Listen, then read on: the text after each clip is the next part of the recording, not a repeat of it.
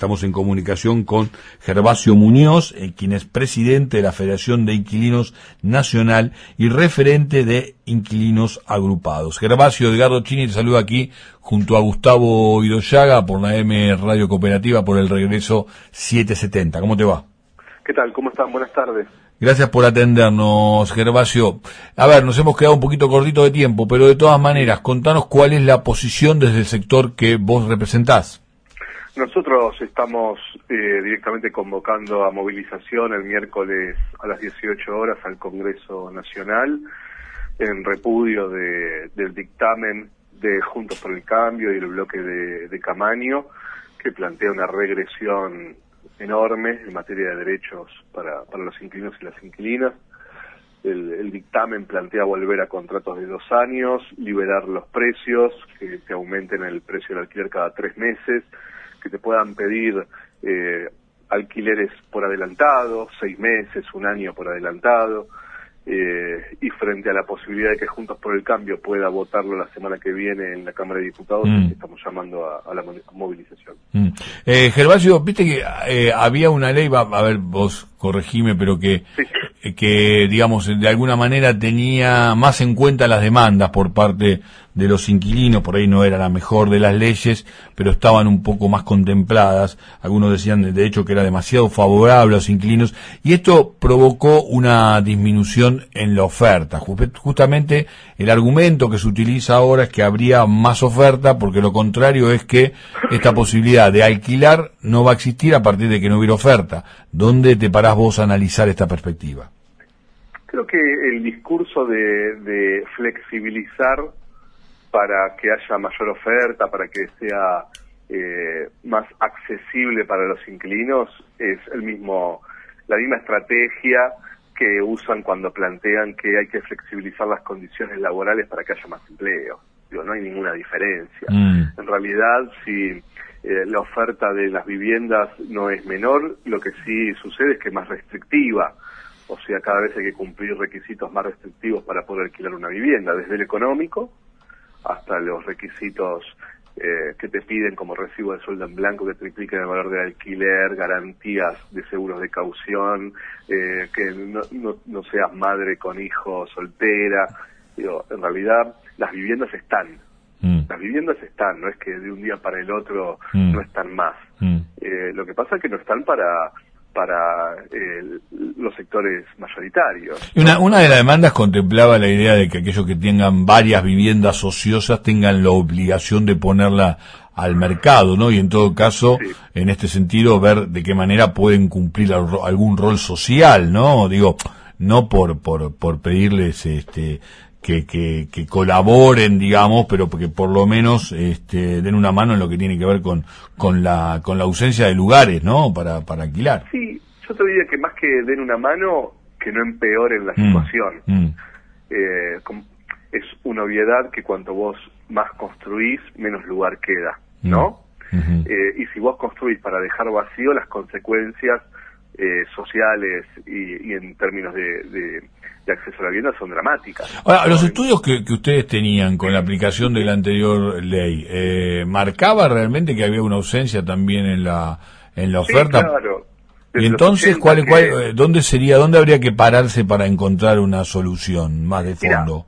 desde los 80 que en la Argentina hay cada vez más viviendas vacías. Mm. Y eso tiene que ver con la lógica del mercado, un mercado que se concentra cada vez más eh, en Rosario, en la ciudad de Buenos Aires, eh, se ve mucho más eso, ¿no? Se calcula que en la ciudad de Buenos Aires hay alrededor de 250.000 viviendas vacías.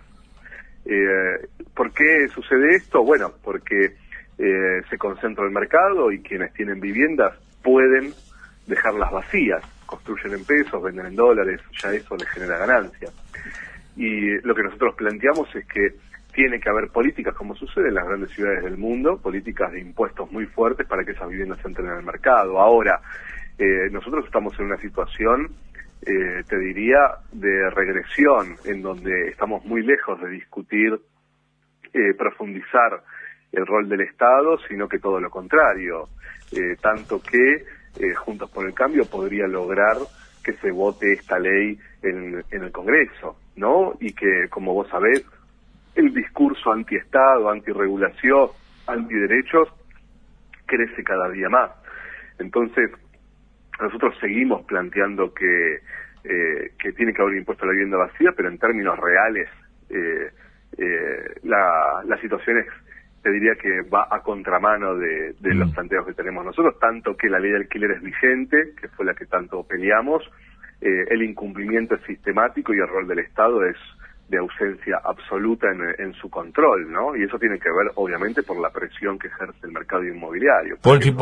sí, la verdad que sí, el lobby que han hecho las inmobiliarias, digo, este, los, sectores, eh, la verdad que ha, sido, dicho entre comillas, brillante, ¿no? Porque a partir de la mismísima, mismísima ley anterior han comenzado a laburar y han logrado voltear una ley aprobada por mayoría este, y ahora generar otra. Pero también digo, la solución no, no aparece. Vos nombrabas los 80 y yo me acuerdo de mi primera etapa de juventud cuando me independicé, este, que no encontraba lugar donde, este, hiperinflación de Alfonsín, no encontraba lugar donde, donde alquilar. Es una realidad que los argentinos venimos teniendo prácticamente desde siempre.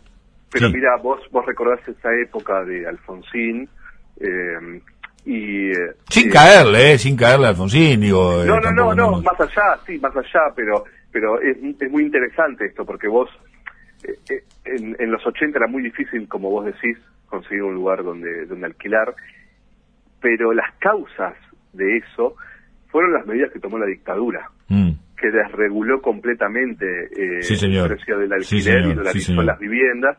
Alfonsín eh, en la dictadura te podían pedir seis meses, un año por adelantado, mm. porque los propietarios iban a las cuevas, ¿te acordás?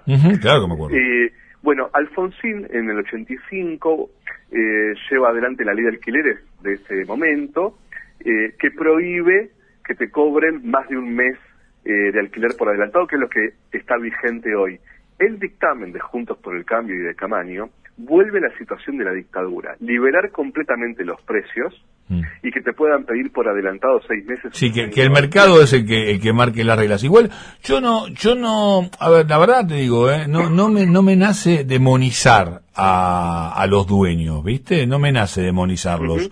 Eh, creo que eh, debería haber un rol muy fuerte del Estado para que esta oferta y demanda eh, y la tercera pata que sería el Estado permitiera, porque digo, de alguna manera a los dueños también le conviene tener un buen inquilino que les pague todos los meses, digo, ¿no? ¿Sabes este... que, sí, lo que pasa es que ahí, yo creo que hay dos cosas. A ver. En línea con lo que vos estás diciendo también de no demonizar, porque la verdad es que esto no es una guerra entre propietarios e inquilinos, sino que acá lo que hay que discutir, como decías vos también, es el rol del Estado. ¿Qué rol cumple el Estado en esto, no?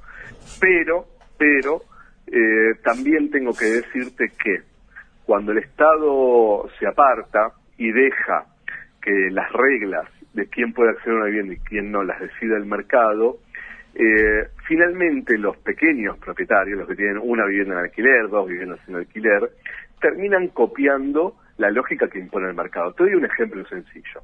¿Cómo hace un propietario para determinar cuánto tiene que cobrar eh, de alquiler? Entra a una página del mercado, ¿no? las, que se, las que todos conocemos, ve cuánto está un departamento en alquiler, más o menos como el suyo, más o menos en la zona de él, y fija el precio, mm. ¿no? O sea, pequeños propietarios eh, eh, terminan formando los precios en función de lo que dicta el mercado. Mm. Entonces, no es por demonizar, pero si el Estado le deja al mercado la posibilidad de decidir los precios, que encima el mercado te lo decide porque pretende rentabilidad en dólares, ¿sí? Te doy otro ejemplo.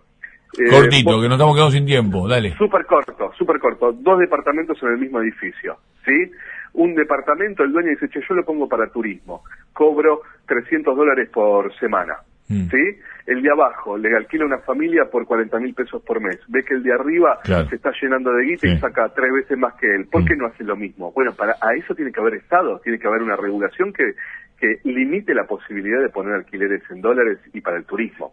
Eso es lo que nosotros vamos pidiendo. Gracias por esta comunicación, que termine muy bien el día y seguiremos convocándote porque es un tema central con, con gran discusión, tiene que ver con, con la vivienda de los argentinos. ¿eh? Que termine bien el día. Muchas gracias, igualmente. Gervasio Muñoz, presidente de la Federación de Inquilinos Nacional y referente de Inquilinos Argentinos, pasó por aquí por la radio cooperativa, por la que 770.